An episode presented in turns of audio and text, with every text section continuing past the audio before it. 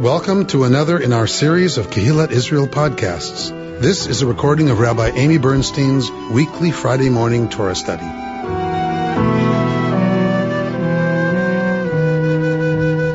We are um, in Parshat Chayei Sarah this morning um, because we were closed last week.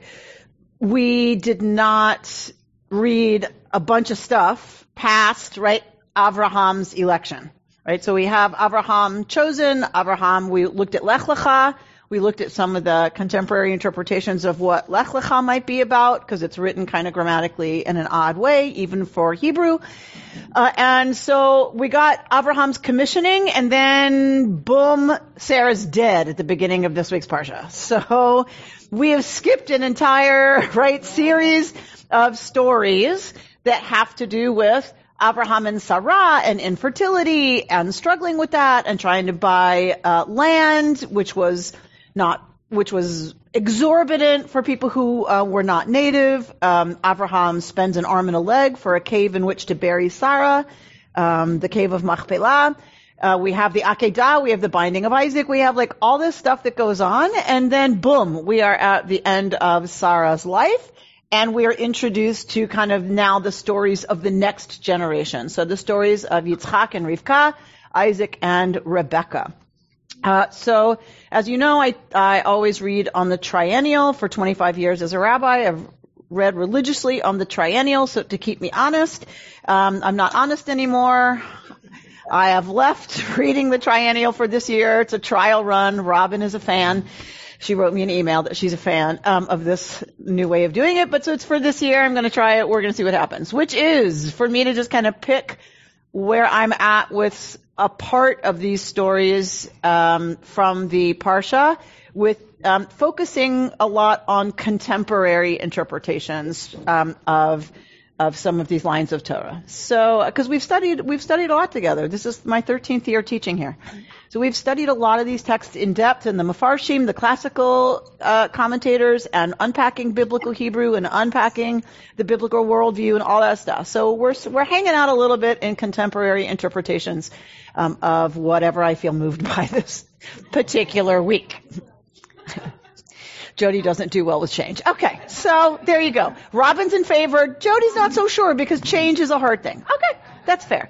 So we're get, so we're starting not at the beginning of the parsha, uh, where which is where we get told about the death of Sarah, because I want to talk a little bit about Rivka and Yitzchak. So I want to do a little bit about Rebecca and Isaac, uh, and so we're going to start um, at chapter 24. So the first words of the parsha are the life of Sarah was a hundred and whatever it is. That thank you, 127. Um, thank you, and it's actually her death, right? Thank you, Lisa. Um, okay. So we're going to skip to chapter 24 so that we can do a little bit of the story of Yitzchak and Rivka. We, we know about Isaac. We're introducing Rebecca um, at this part of this parsha. So Avraham zakein ba bayamim v'Adonai berach et Avraham bako, and Avraham was old. His old age kind of arrived. Uh, and God had blessed Avraham in everything. There's a lot of commentary about what the heck does that mean, but we're not going to go there. All right. And Abraham said to the senior servant of his household who had charge of all that he owned, put your hand under my thigh and I will make you swear by Vavhe, the God of heaven and the God of the earth, that you will not take a wife for my son from the daughters of the Canaanites among whom I dwell, but will go to the land of my birth and get a wife for my son Isaac. Then Eliezer raises a whole bunch of questions, whatever. So right away what we're told is Avraham is not going to take a wife for Yitzchak from the place he has settled. He wants Isaac's wife, we're not told why. There's no exploration of it in Torah. There's lots of exploration in it outside of Torah. Um, the, it's very clear Avraham wants someone who has had the same experience that he has. He wants, a, he's called an Ivri, right? Sometimes we've translated that as Hebrew. Uh, La'avor means to cross over. So Abraham is identified as an Ivri, one who has crossed over. So uh, he wants an Ivriya for his son. He wants somebody who has crossed over from where he came from to where he's living now. We can speculate for a long time about why that is, but what this introduces also is the fact that much of the literature focuses on the fact that Rivka is the new Avraham. That it is not Yitzchak who is like Avraham. Instead, it is Rivka who is very much like Avraham and becomes the next generation of, of Abraham and Sarah, but, but that really they're the, Everyone sees a lot of parallels between Avraham and Rivka. This is the first. That she's going to be an Ivriya, just like he was. Okay, so the, the, the servant's concerned. What if she won't come? Yada, yada, yada. We're going to go to verse 10. And the servant took 10 of his masters, meaning Abraham's camels, just 10 of them. I mean, that's a lot of camels. But he took 10, which means Abraham has a lot more than 10. Abraham is very wealthy. He is a sheikh. He is very wealthy. He takes so ten camels laden with gifts, um, and sets out, taking with him the bounty of his master. Right? Because why is he taking bounty with him? For the wife, exactly. If you're going to purchase a bride, you got to buy her. That's right. You better come with some stuff. Oh. Some some things never change. Lovely. Okay. Uh, and he made his way to Aram Naharaim, to the city of Nahor. He made the camels kneel down by the well outside the city at evening time, the time when women come out to draw water. Generally, it is unmarried women who are given the task for the household of drawing water at the common well. We all know, remember, we know well. We know well that the stories that happen at the well are stories of uh, finding one's Beshert. Water, fertility, all that good stuff. Okay. So this is a very common thing, the betrothal, you know, kind of thing being set up by the well in the town.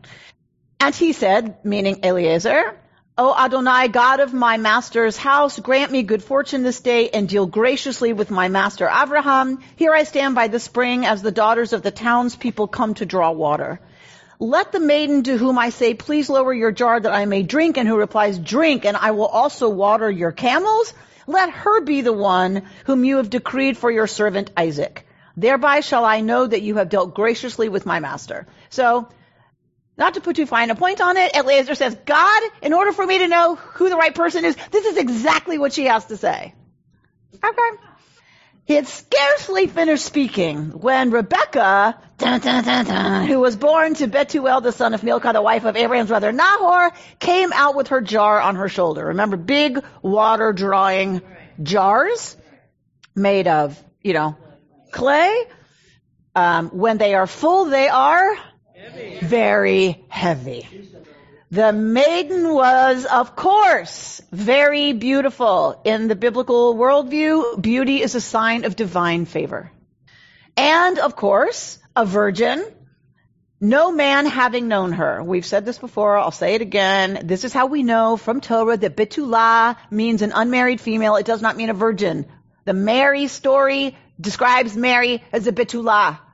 She's an unmarried female. She's not necessarily a virgin. It's a mistranslation. The assumption was an unmarried female of good standing was a virgin. But we get here, she was unmarried, Betula, her status is an unmarried female. Lo yada'ah, she, that she had not known a man. Okay, so those are different. Obviously, Torah's not, you know, doesn't do Department of Redundancy Department. So if it says Betula, Betula cannot mean by definition a virgin. Ah, yeah, right? Come here, you learn about all kinds of things. Um, so she went down to the spring, filled her jar, and came up. The servant ran toward her and said, Please let me sip a little water from your jar. Drink, my lord, she said, and she quickly lowered her jar upon her hand and let him drink. Quick. She's being quick. All right. This is very important. When she let him drink his fill, she said, I will also draw for your camels until they finish drinking. Da, da, da, da. Yay! Okay. Quickly emptying her jar into the trough, she ran back to the well to draw, and she drew for all the camels. She's very, right? She's running. camels drink 55 gallons of water in three minutes. They drink 55 gallons of water in three minutes. There are 10 camels. There's one Rebecca. How many jugs does it take for Rebecca to water? Uh, yeah, the math guy has got his hand up. The math professor raises his hand.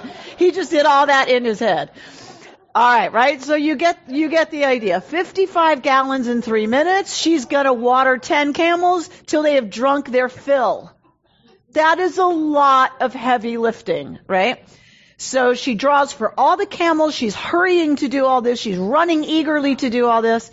The man, meanwhile, stood gazing at her silently, wondering whether God had made his errand successful or not. What is unclear? What's unclear? This is serious. Like he's, this is a serious question he has. Who does she have to be? She has to be from the family. He doesn't know yet who she is. She has to be from the clan. Huh? Okay. On this point, anyway, Carol Kleiman decides to agree with me. Okay. She decides to accept my interpretation. Okay.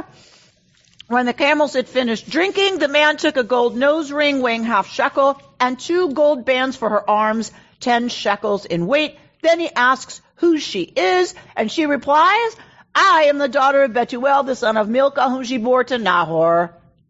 Yay! She's from the clan. Check, check, check. Alright, so what does Rebecca learn in this incident, in this exchange? What has she learned? Huh? That you should stay away from camels. Okay, that may be one thing that she learned. Um, not yet. She hasn't fallen off yet. Um, okay, so what she has learned, what's a gold, gold nose ring, half a shekel, and a bunch of gold armbands? What does that indicate? This guy is wealthy. They, that was a sign of beauty and a sign of, or of being adorned in the ancient world was you, you put a nose ring in. So, um, and, and, and it's, it's expensive. Like what he gives her is expensive. So it's very clear that this person is, is representing someone who's wealthy. Right? That's what she knows. All right. Well, well, she doesn't know that yet, but she knows that, you know, possibly because she just watered all his camels. All right. 49. Ve'ata. And now, if you mean to treat my master with true kindness, tell me. So now Eliezer has gone to her family. He's asking for her hand in marriage. He's explained the whole situation with Abraham and yada, yada, yada. So now he's done telling his story and he says, if you mean to treat my master with true kindness, with chesed, right? Chesed is Abraham. Tell me. And if not, tell me also right? That I can figure out what I need to do. Are you in or are you out? I got things to do, right? I got to find another person if it's not going to be this this person from your house. Then Lavan and Betuel answered, the matter was clearly decreed by God, so we can't say one way or the other. Obviously, God took care of this. Here is Rebecca before you. Take her and go. Let her be a wife to your master's son, as Adonai has spoken. When Abraham's servant heard their words, he bowed low to the ground before God. The servant brought out objects of silver and gold and garments and gave them to Rebekah. And he gave presents to her brother and her mother. Dad is missing. Then he and the entourage under him ate and drank and they spent the night. That's the way you close, right? You begin to close a deal is you have a, a festive meal. When they arose the next morning, he said, okay, I'm going. But her brother and her mother said, let the maiden remain with us some 10 days. Then you may go. It was traditional to fet a bride for seven to 10 days in the ancient Near East. So, but why, why pull that? Right? They obviously said, oh, it's, it's out of our hands. God has decreed that this is what's going to happen, right? So, doesn't mean you can't have a party, but do they really want the expense of a party? They want to be sure of what? The person who sent her all these gifts means business that he really does want to marry her and not just take her as a concubine. Well, how's, how are they going to know that at the end of 10 days? Well, they figure more information might come in in that time, and the the camels are going to need more water. So. If this guy is fooling them, who's going to bring information that says otherwise? Right? I I don't buy it. I don't buy it. I think they're stalling because they want more stuff.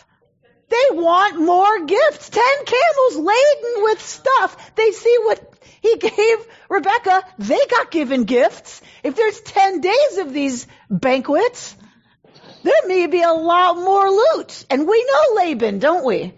Don't we? Because we know what's coming. We know who he is, right? He's a ganav, right? Okay. So whatever, we don't, we, we were not told, but they stall. They say, mm-mm-mm-mm. She need, we, she needs to be here 10 more days, right? So this is a negotiating tactic, right? He says, do not delay me now that clearly, as y'all indicated, God has made my errand successful. Let me go. Y'all said so. Y'all even admitted that this was done by, right, a bigger hand than ours. And they said, how do they break the stalemate? Let us call the girl and ask for her reply. Yeah, I'll fix that. Mm-hmm. So now we're going to see what does Rebecca have to say when she's called. Um, and they called to Rebecca and said to her, "Will you go with this man?" And what does she answer? What does she? Yep. And what does she answer in the Hebrew? Last word of verse 58. Hebrew, Elech. I will Ring go. any bells? I will go. Lech lecha. Lech lecha. God walk. says to Abraham, Lech lecha. Abraham has to, has to agree to Lech. Right? That's how his whole story starts, is that he agrees to go. They say to her, will you go with this guy? Hatelchi? Will you go? And she says, Elech. She is completely resonant in so many ways of the language used about Abraham. Right? The alacrity with which she runs to fill the water, this is Abraham greeting the strangers, right? They run to get food and run and hurry to uh, take care of the strangers. Um, when he's told, Kach et bincha, take your son, he he wakes up very early in the morning and saddles his own donkey, right? So he's, this is Abraham. This is what, one of the many qualities of Abraham is, as Mark lo- loves to talk about, the aspect of zrizut, of being, hu- hurrying to do not only the right thing, but stuff that's hard. Stuff that's really hard, but he rushes to do it. This is the same language used about Rivka, who runs and runs and runs and is eager to, to do something no matter how hard it is. Elech, I will go.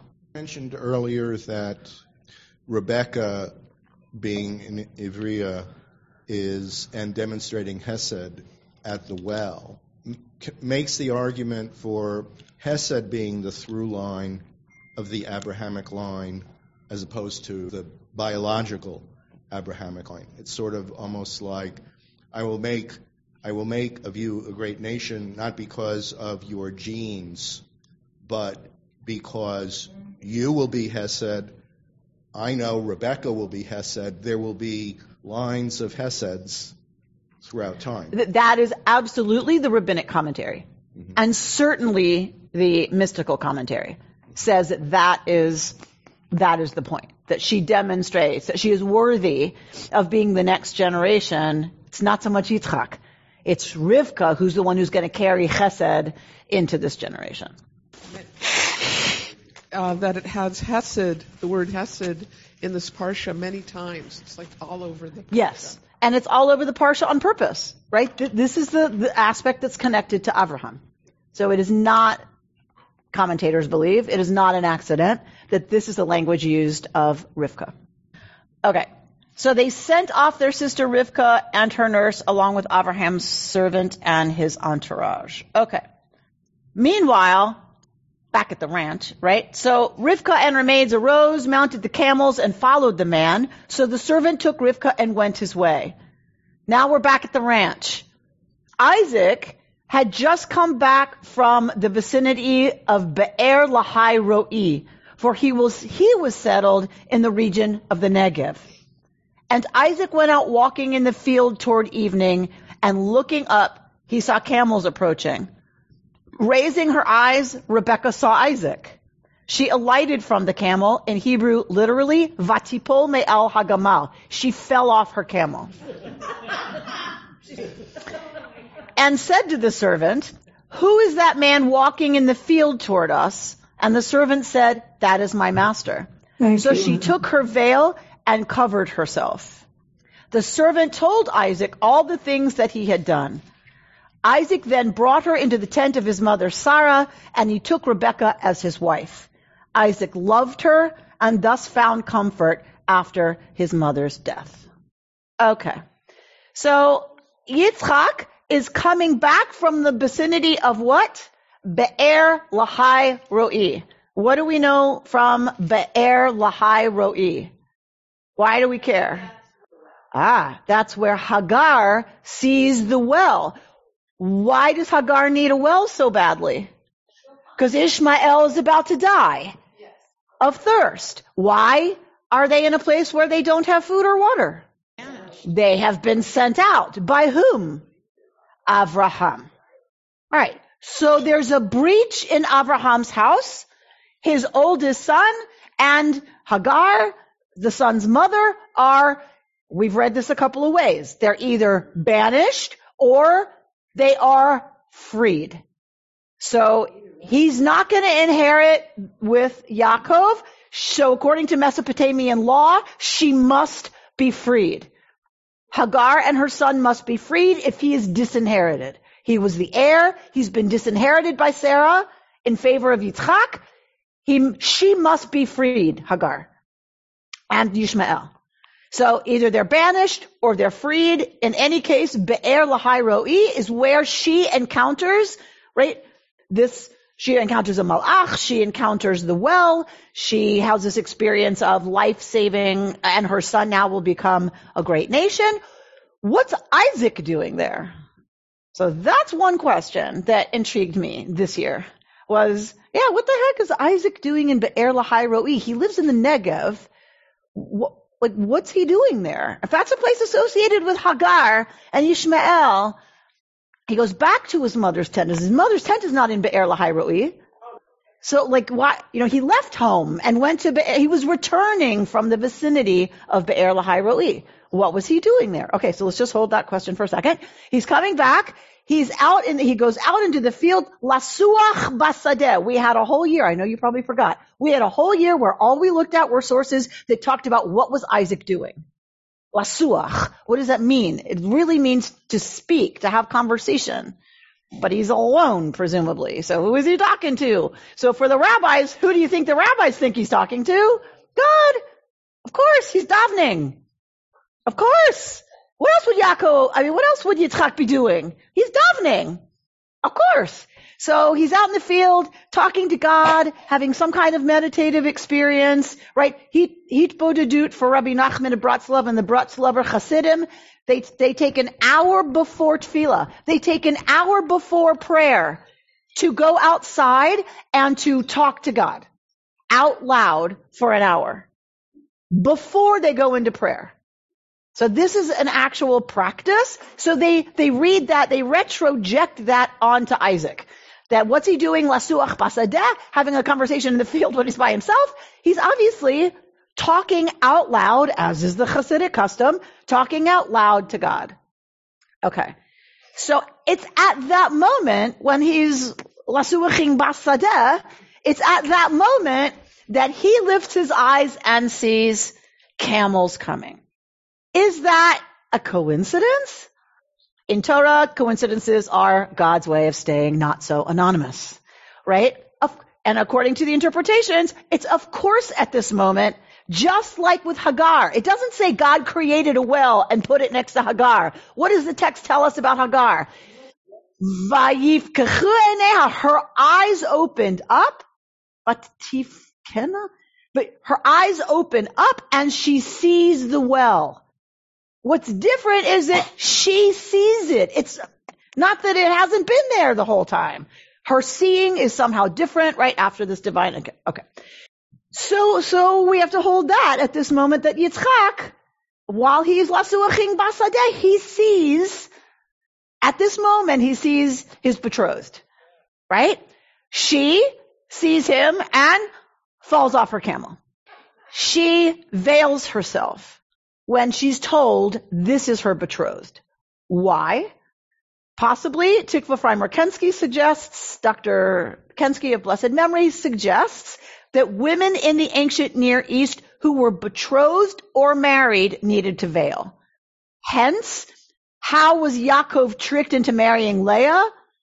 She was veiled. So, right, this is why we take the veil off at a Jewish wedding.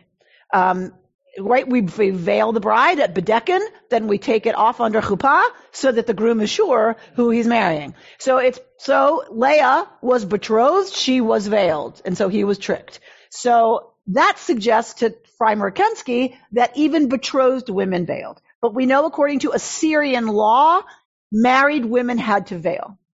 So it's very likely this was the custom. Once Rebecca sees her intended, it's now a reality that she is betrothed to him. Her status has changed. He could have died before they got there, right? He could have disappeared and said, I'm out of here. He didn't. So now she is betrothed. She veils. That's poss- possible.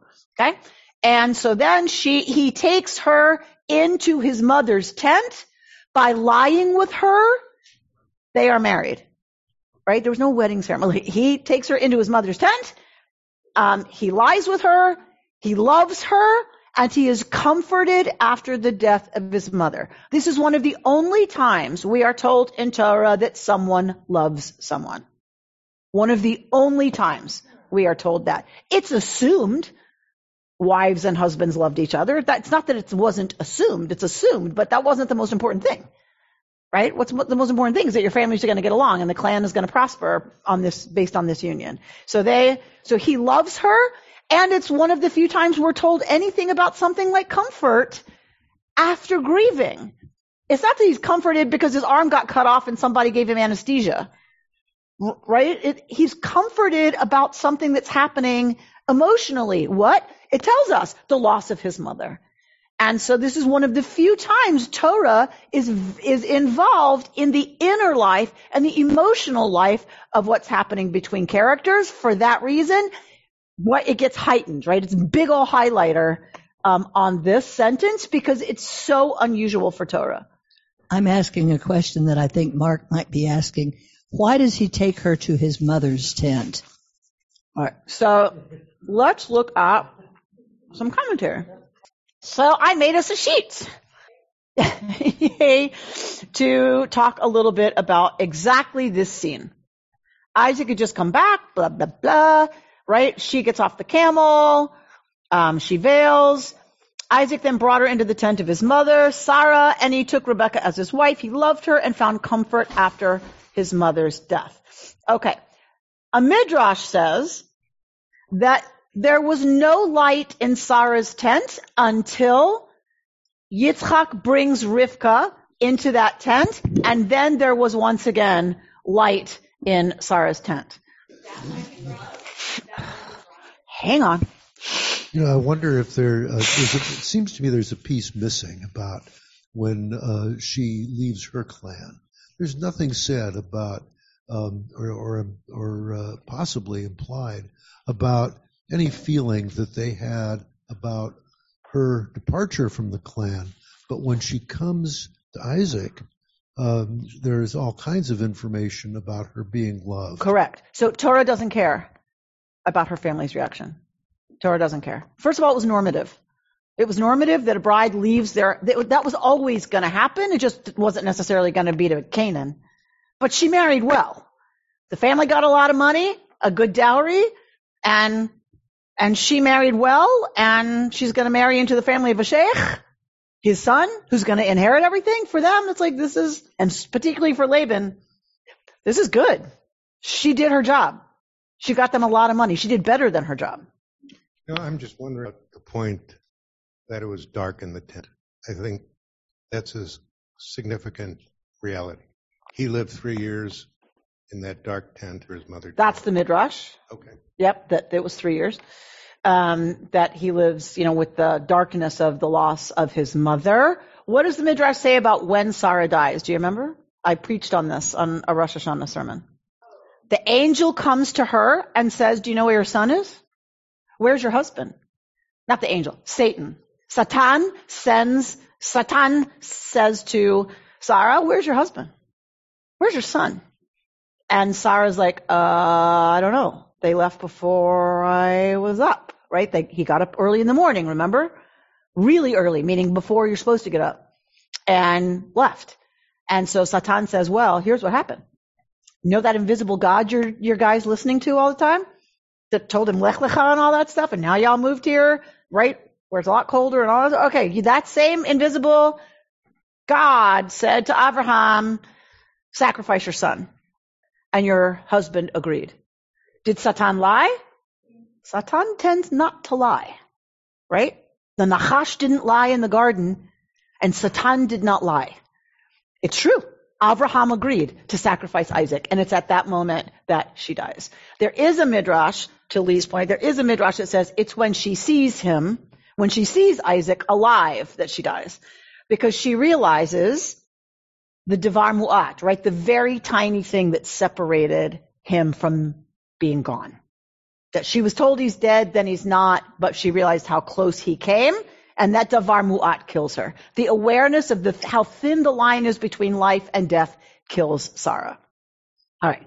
So, so, so Sarah's death is not unrelated according to tradition to Isaac. Right? So it's, it's not unrelated. Isaac's relationship to his father, post Akedah, we can imagine, was complicated. Right? Remember, Abraham raises the knife. And the Malach has to call Abraham twice to get his attention. To say, don't do it. That's what Isaac saw. The knife raised. so, that relationship, right, is kind of complicated, right? For Rivka, we don't know her backstory, but sh- but she has suffered a rupture that Mark points to of she has now left any connection to any family. She has no access now to family. She's completely in the hands of this family. If they're terrible, horrible abusers, oh well, you have no family to protect you and nowhere to run. Okay. So that's a situation we're dealing with. Oh, so going to um, going to why Sarah's tent. You tell me. Why Sarah's tent? Without getting too psychological about it. Why Sarah's tent? It represented um, warmth and love. His mother, the memories of his mother, and and it also represents that this is the new matriarch. Ha! That that I'll buy. It represents love. So what? So what? It represents love. He takes her there because she is the wife of the future patriarch. Sarah's tent is hers. She's going to be the matriarch. The line is going to continue through Rivka. That tent is hers. She is, that is her place now. The bigger question is, why is it Sarah's tent? Well, everyone's looking at me confused. Why is it, why is it called Sarah's tent? When angels came, when the angels came, how did Sarah know what was going on? Why is it not Abraham and Sarah's tent? When the angels come, Sarah hears what's going on because she's in Abraham's tent. Huh. They're not living together. They're living in different places. He has to come to where she is to bury her. They're not together. Hagar's been gone. You know, the commentary wants to suggest his new wife Keturah is actually Hagar. I don't know that, how that uncomplicates anything, but okay. Um, all right. As a future bride, Rebecca is approaching her new home, blah, blah, blah, blah, blah, blah. Here where you can see my cursor. However, the Torah makes it a point of telling us that Isaac had just come from a place called Be'er Lahai Ro'i. Be'er Lahai Ro'i is the place where Hagar and Ishmael, Isaac's half-brother, found themselves hungry and thirsty after being sent out by Sarah and Abraham. Now, what do you suppose Isaac was doing at this place? Especially just before his marriage. All of his life, Isaac had been haunted by the absence of his half brother. Why should a brother be expelled? Maybe it was my fault, the young Isaac agonized. How could my parents, the epitome of kindness and hospitality, put out a young boy and his mother in the desert? But now, with Sarah dead, Isaac could finally explore his brother's agony. And so, he goes to the place where his brother suffered so, suffered from not only thirst and hunger, but from the terrible sense of rejection by his father. So it's not accident that he's at Be'er Lahai Roi. His mother's dead. Now he has permission. How many times have you heard or has that happened in your life? Once a parent dies, you have permission. Some people don't convert to Judaism until their parent dies. Some people who are adopted don't search for their birth family until their parent dies. There are some things that are not open for us to explore because they're too painful for the family for us to go there. And I think it is a it is a beautiful um, it's just a beautiful thing to think about that Isaac maybe sees that he has the opportunity now to address a different part of his parents. The kind of crazy part of Abraham that was ready to kill him, but also the Abraham and Sarah that would send out a slave woman and her son with not enough provisions to survive. How does he reconcile those people with the parents, you know, who loved him and raised him? The Torah, I mean, this commentary on the Torah seems to be suggesting he can't until Sarah is dead. Then he can kind of go to Be'er Lahairoi and kind of confront the reality uh, and deal with that. Okay. This is Rabbi Yael Shai, who you know I love. Rebecca humbles herself before Isaac at the moment they first see each other in the fields, either falling or descending from her camel, covering herself with her veil. Her veil. Um, Isaac brings Rebecca to his mother's tent, his place of deepest suffering and grief. The first explicit love story in the Torah reverberates with vulnerability from both of the protagonists, which perhaps is the most important requirement for love. Brene Brown says there can be no intimacy, emotional intimacy, spiritual intimacy, physical intimacy without vulnerability. It's about being honest with how we feel, about our fears, about what we need, about asking for what we need. Vulnerability is a glue that holds intimate relationships together. When Isaac and Rebecca fall in love, they meet each other fully as they are, raw, unfiltered, with a generous, open, and vulnerable heart. Our challenge is to meet the world with the same. So to that point, he takes her into Sarah's tent because Sarah's tent is the place of his greatest pain. His greatest agony is to walk into that tent, to smell his mother's perfume, to touch the things she wore, and she's gone. Right? So for him, this is bringing Rebecca into the place of his deepest pain. His greatest vulnerability is, of course, the places of our greatest vulnerability are, of course, our places of greatest pain. Right? They're this, they're, they're synonymous in some ways. Um, and so he's willing to be vulnerable enough to bring her to that place where he hurts the most. And she's willing to step in there. And she has stepped away from everything that's going to keep her safe. She has stepped into ultimate vulnerability. Right? One can, what, what does it require to step into love from a place of complete vulnerability? It requires Trust. bitachon. It, it requires trust. Right? So she's willing, and that takes an incredible amount of courage. Right? Which is what Brene Brown talks about. The courage to be vulnerable. And that vulnerability is the key to everything. Vulnerability for Brene Brown is the key to strength. That no one who is strong no one who is courageous has not been willing to be vulnerable. We can say there are lots of brr, brr, brr, people who, you know, have never been, are they truly strong? Brene Brown argues no. They're not. They're narcissists. They're, you know, bullies. They're whatever. Those by definition are not people who are strong. People who are truly courageous and truly strong are people who are willing, when it's appropriate, to be vulnerable and to move through that. Mark? You know, so much of, of all of this sounds as though, in a way, it's organized around libidinal issues and defenses against libidinal issues, but I, it's I think it's really organized uh, in another way. it's organized around issues of attachment and uh, vulnerability. Of course. I, I uh, Yes. So it raise, for me, it kind of raises a question of just playing with those ideas. Why does uh, why does the Torah present it as though there, it's a libidinal issue when that's not what they're talking about? The, the Torah presents the reality.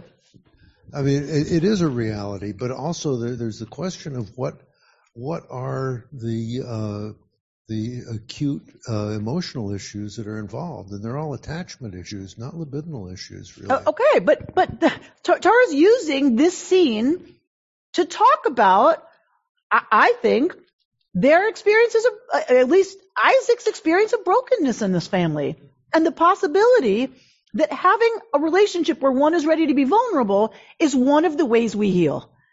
It's one of the ways we survive those terrible things that happen to us.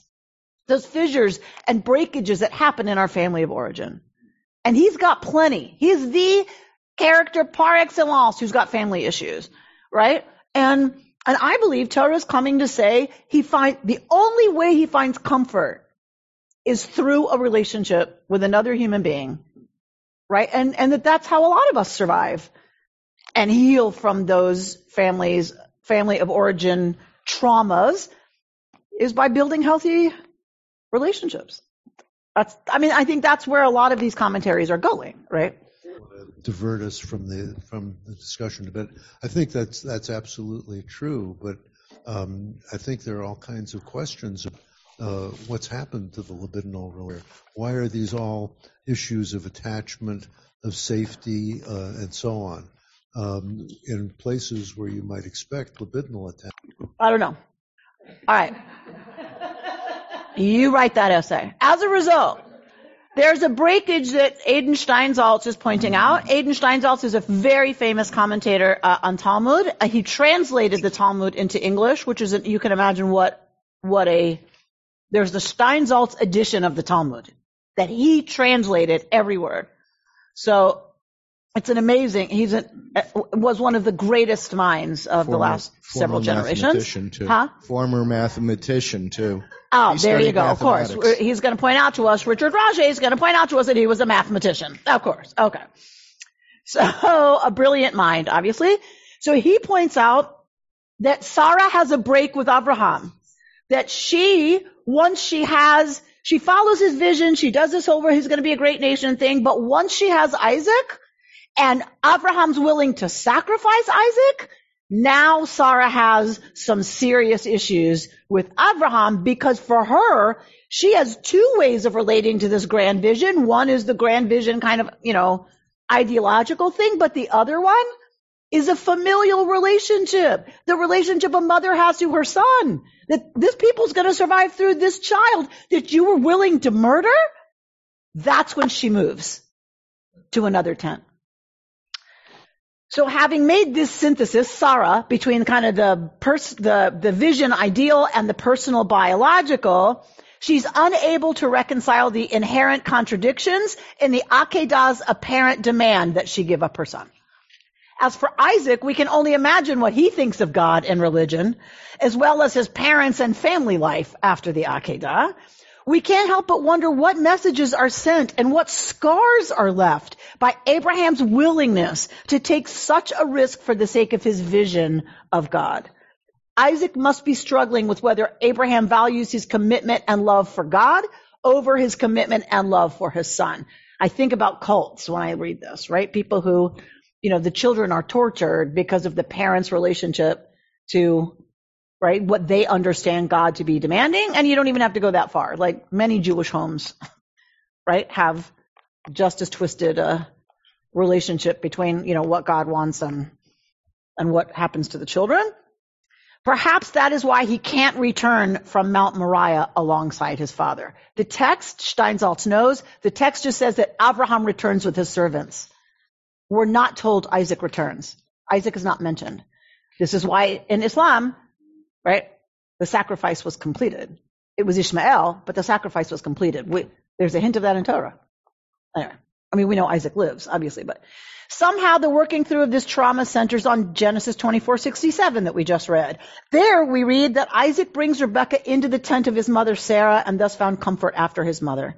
Tradition understands that Rebekah emulates Sarah and takes her place in Isaac's life. But perhaps the comfort comes from entering the tent itself. This is Pam's interpretation. The tent seems to be new in Sarah's life. Previously, we have the impression she lives in Abraham's tent. Perhaps Sarah's new synthesis of ideological and family commitments makes it necessary for her to define herself apart from Abraham's single-minded devotion to God. Sarah needs a place where she can safely at God's promises and que- where she can, I'm, I'm not sure, I just copied and pasted this, so I'm not sure, probably typo in the original, something at God's promises and question God's prophecies. Meaning she's ready to question. You want me to kill my son? I don't think so. Like, wh- what are you thinking? Yud Vav We have to have a conversation. Like, this is not okay, right? The, uh, in addition, the tent is the place for Sarah as Isaac's mother, the only place she is so referred to in the Torah. It is a symbol of her role as nurturer and caregiver. Third, the tent is the place where both Rebecca and Isaac enter together, man and woman, both entering this place of maternal love and care.